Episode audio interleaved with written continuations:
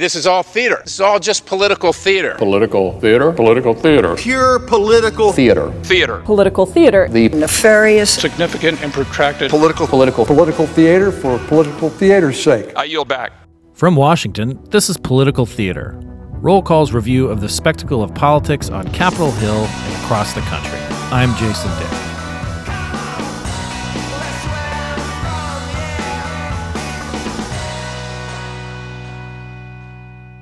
You are disrespecting entire groups of people. So you're disrespecting my constituents who elected me.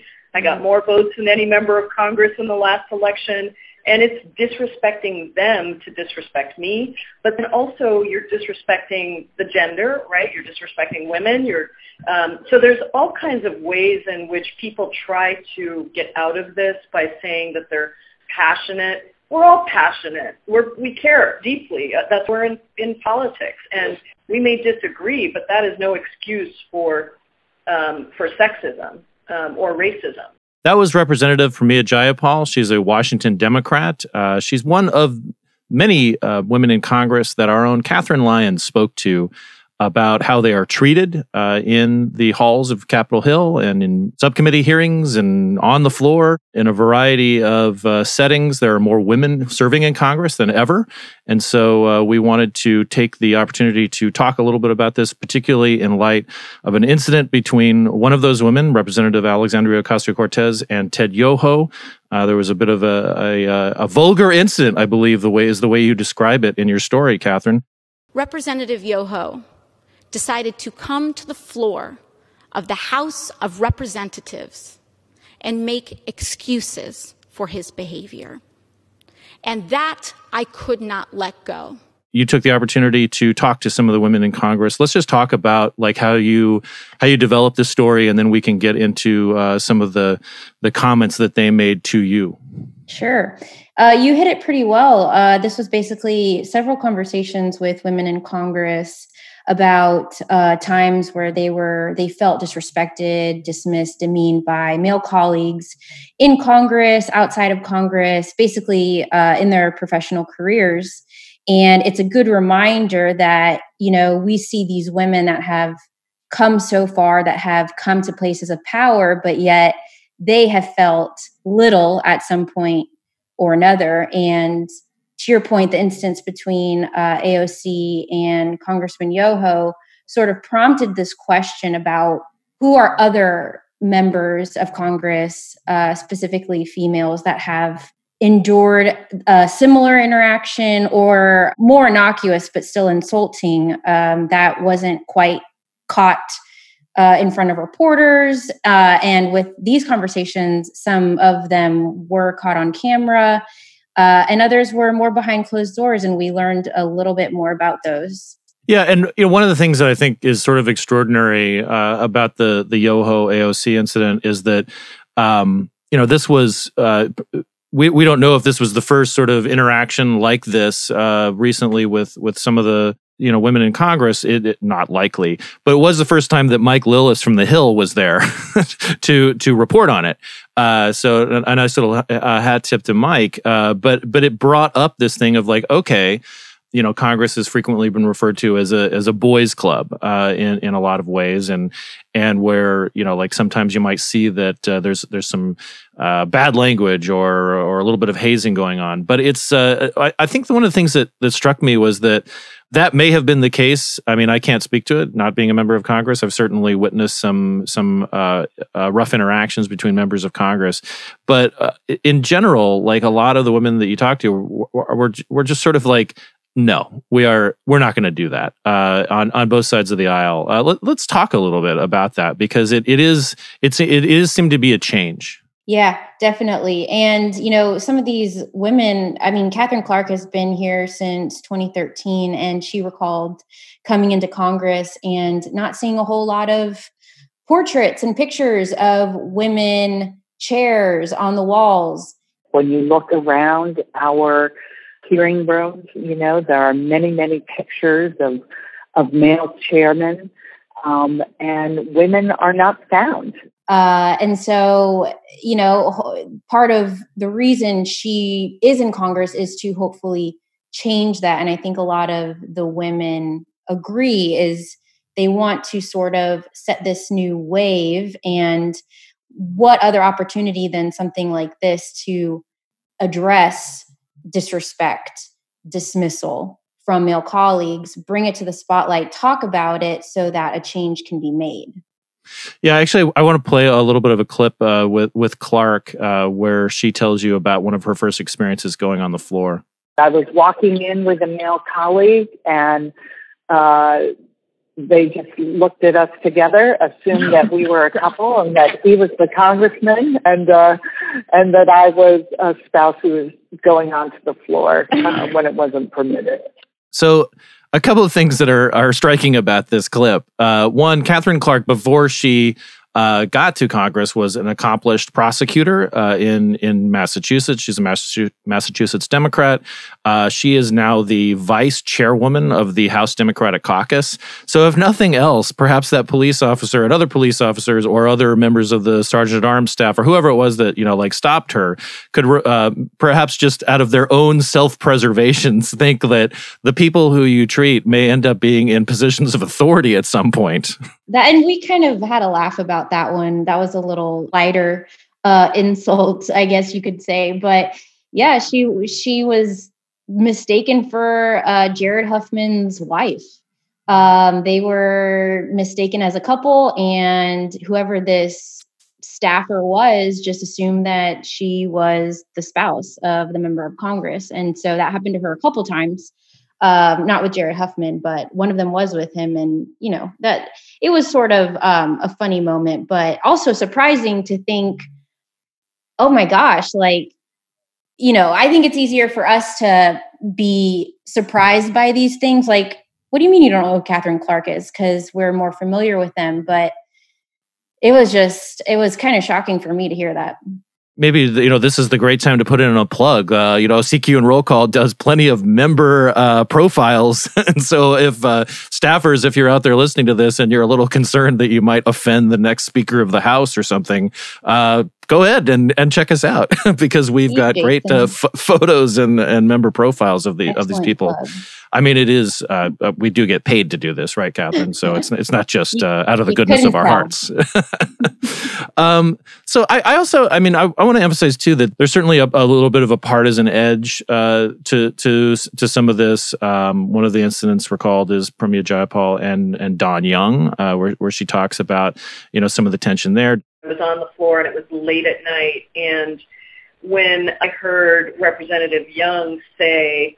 Uh, you know, the young lady, he kept calling me young lady, and then he said, mm-hmm. you know a damn thing about what you're talking about. And I suddenly recalled something that Steny Hoyer had told us during an orientation session that if somebody was disrespectful to you on the floor, you had to police it yourself, and the way to do it was to ask for him to take down his words. So I just did that in the moment without really knowing exactly what I was doing, but I was not going to accept that kind of disrespect. Don Young is this, you know, like he quite literally is an old tugboat captain from Alaska, and he's gotten gotten into it with a lot of people, uh, and in over over his years.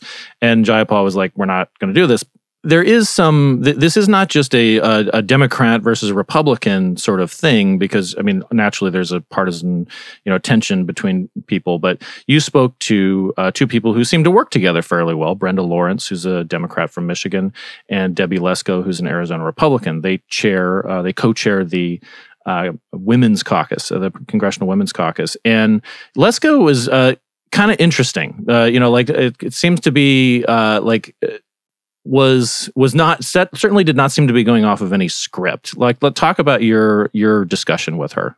Yeah she had a few instances that she could recall where she felt just completely insulted um, involving chairs of committee. She felt wronged by nadler at one point um, this is Jer- jared nadler the judiciary committee chairman right? Yeah. yes. Yeah. Uh, CQ plug. Thank you, Jason. uh, uh, and then another time, uh, McGovern insulted her, but she called. She said McGovern wasn't that bad because when she addressed uh, her problem with him, he apologized. He said something on the floor probably I didn't know what I was talking about or something like that, you know, because that's their go-to. If you if they don't have an answer, they are like, "She's stupid," you know. And so I walked over to him and said that was insulting, and he apologized.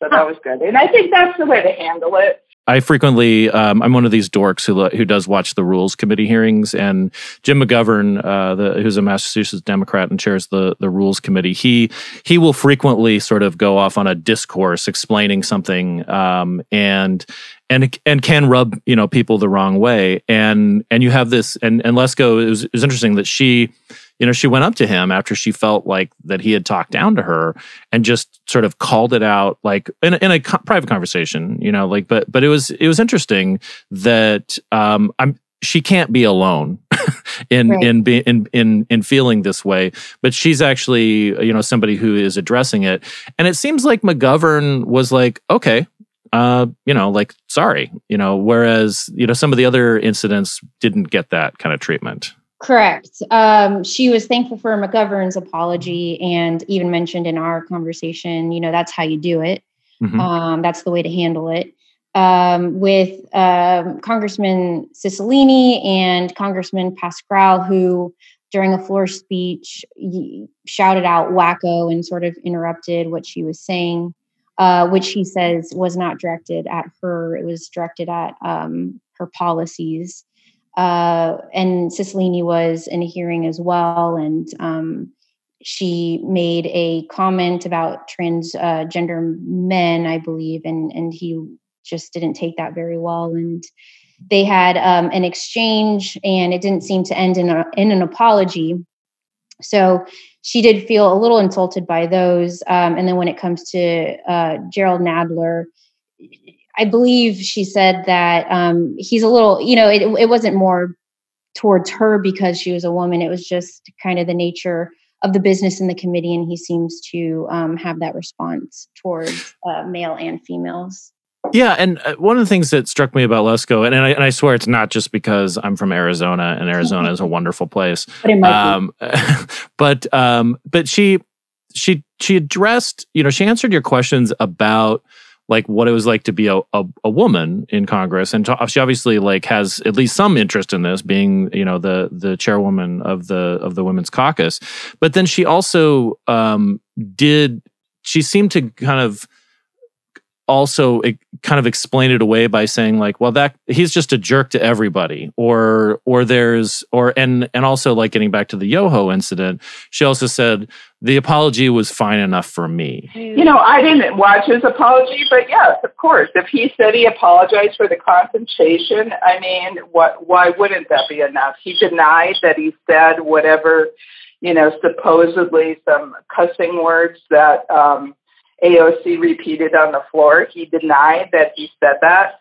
Um, and uh, so I take him at his word. And and I, and I was kind of struck by that because it's like on one hand there's a yes you know like a, as a woman I feel like I've been you know like sort of targeted but also if somebody just says hello and you can we can have a debate for another time about whether you know how sincere Yoho's apology might have been. It, uh, being a former school teacher, I think I've seen that kind of apology before.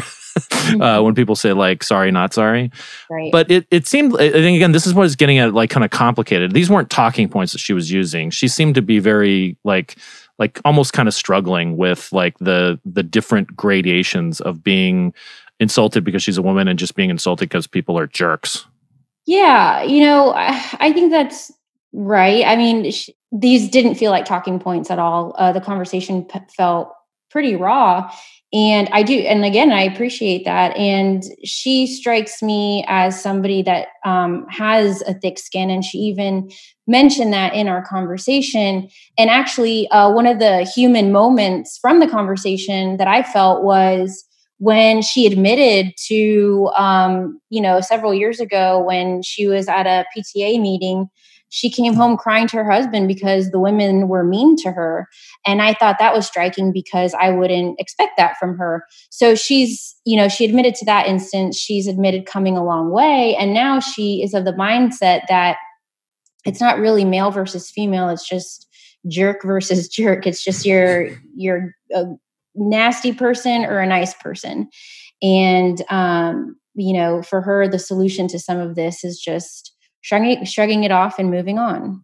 I, I want to talk now about like Brenda Lawrence, you know, who who works with Lesko, and I mean, you you talk about like you know different parts of the country, different political um, stances, different you know races. I mean, Lesko is a white woman from the suburbs uh, of of Arizona. Brenda Lawrence is a black woman from Detroit. Like, I mean, it, it's you couldn't kind of get people to you know further apart like on the surface, but you know, Lawrence, it, it's interesting. She, I want to get to some of her kind of money quotes, but she also says, you know, before we move on from Lesko, that she finds ways to work with Lesko, which is kind of encouraging. Are we allowed to be optimistic in 2020?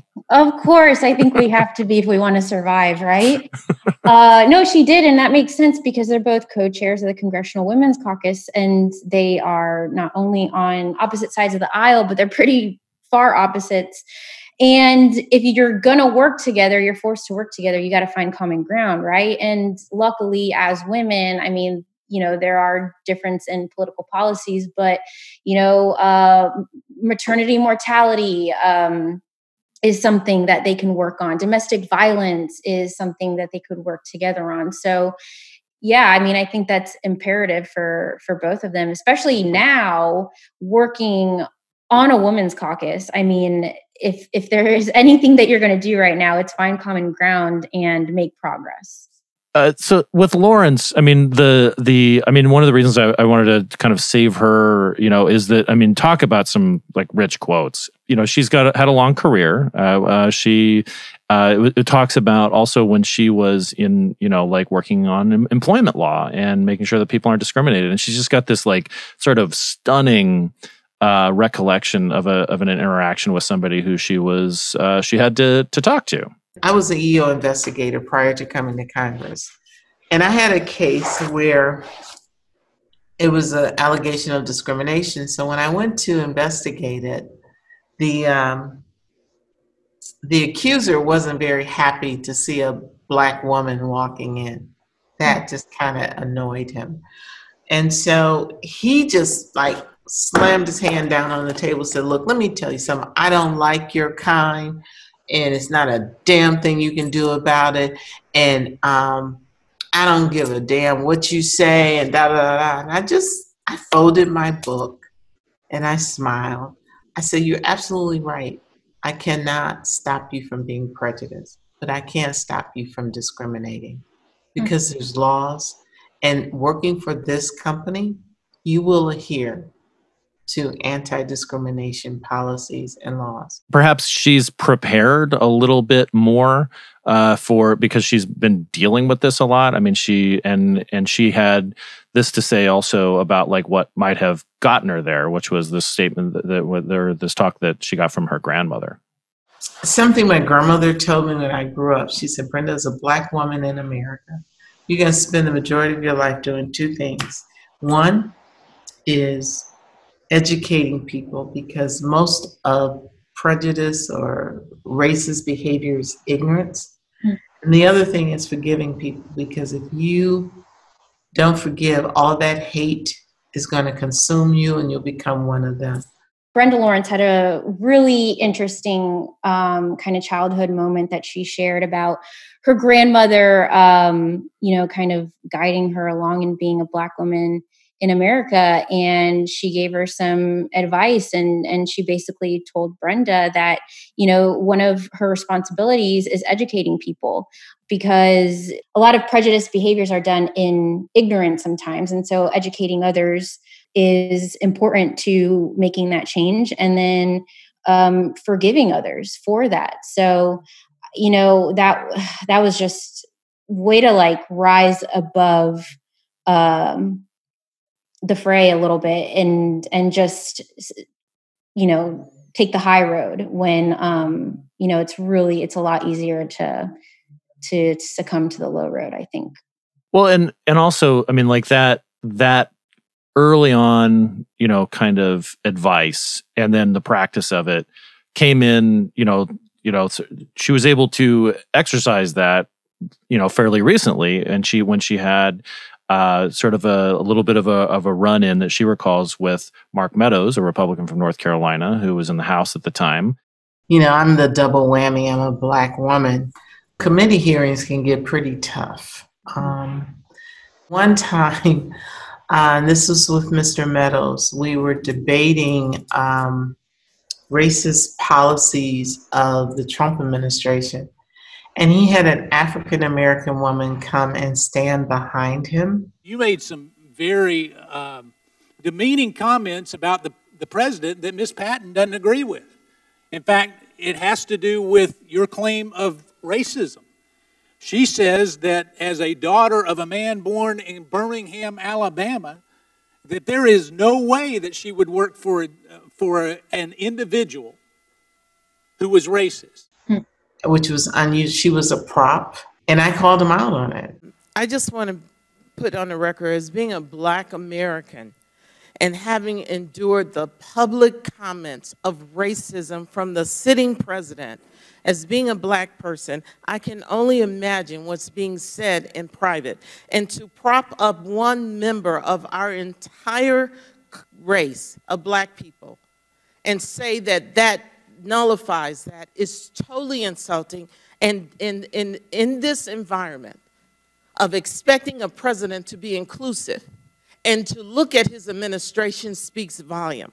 We had a big debate after that privately.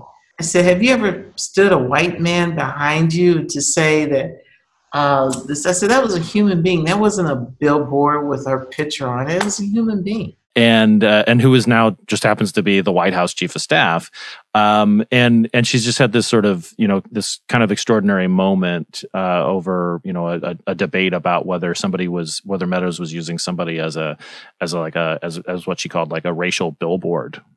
What she says she did was you know educate Mark Meadows on you know why this was a problem for her, and uh, she feels that she it did make an impact, and you know it, it brought to light to his attention something that he hadn't seen before.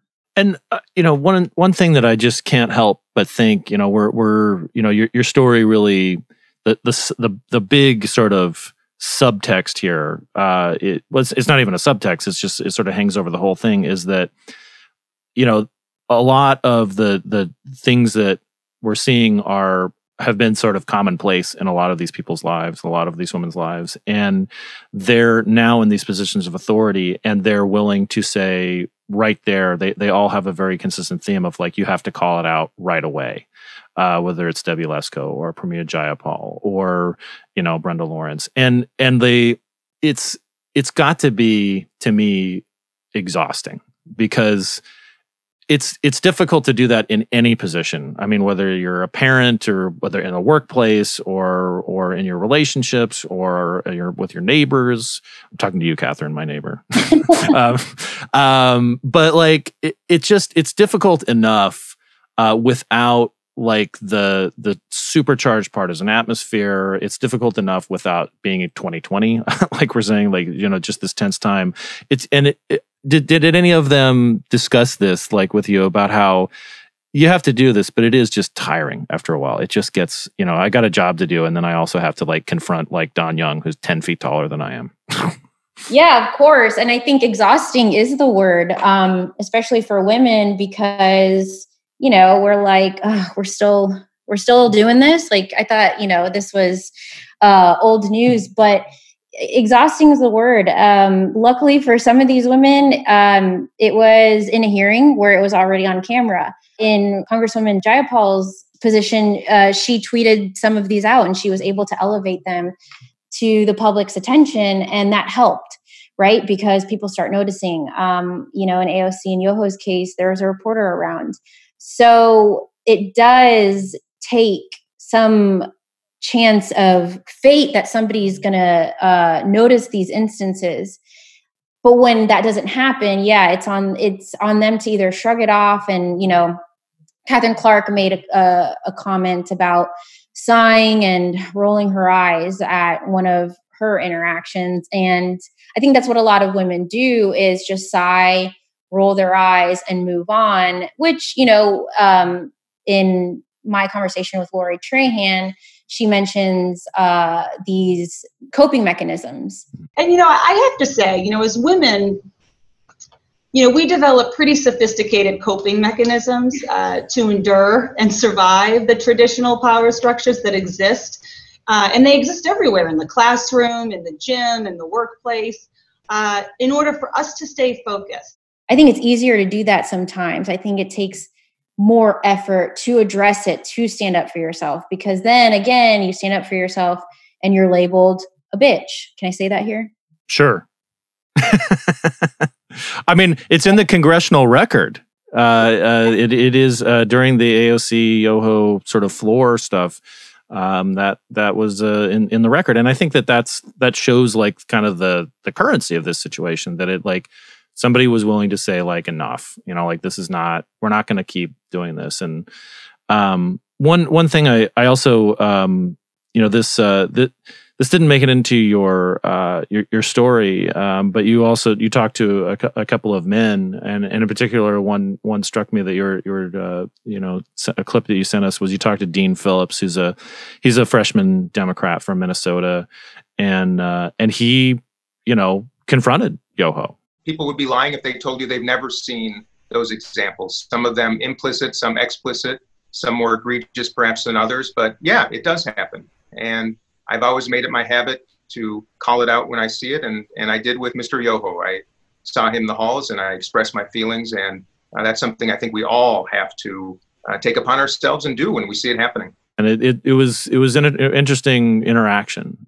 Uh, we spoke with uh, Congressman Phillips because he was one of the early supporters um, on Twitter, uh, visibly um, after the AOC and Yoho incident and I was curious to know what prompted him to get involved.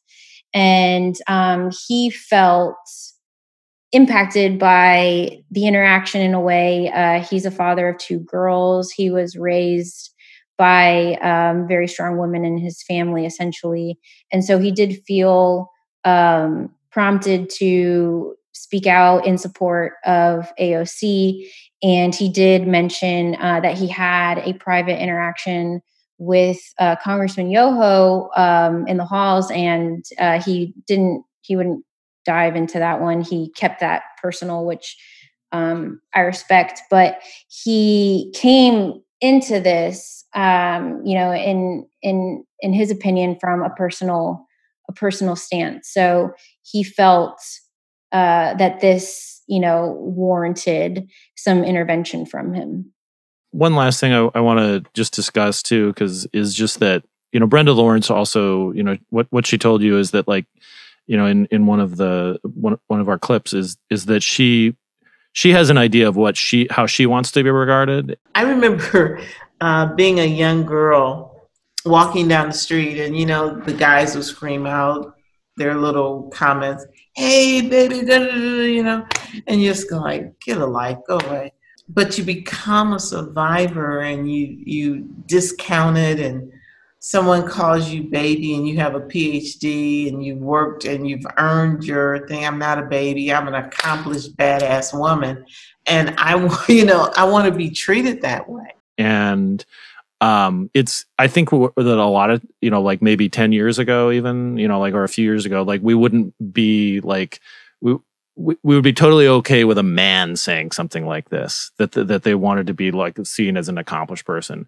But it's now like like brenda lawrence feels like she is like you know in a and I, I, take this as a sign of progress that she's like no this is how i want to be. Like i'm a member of congress. I'm a, i'm an accomplished person um, I have I have a story. I have my own uh, dignity here, and I, I don't know. It was, it was, really striking. Like I, I don't I uh, I don't know what you you do to get people so comfortable uh, around you, Kathryn, in these interviews, but it's really it's uh, but it's it's really it's really a testament to your interviewing skills thanks for uh, thanks for talking about your story. Uh, and uh, for for anyone uh, after you're done with this podcast, you should read it immediately on rollcall.com. Please do, and thank you for having me on, Jason.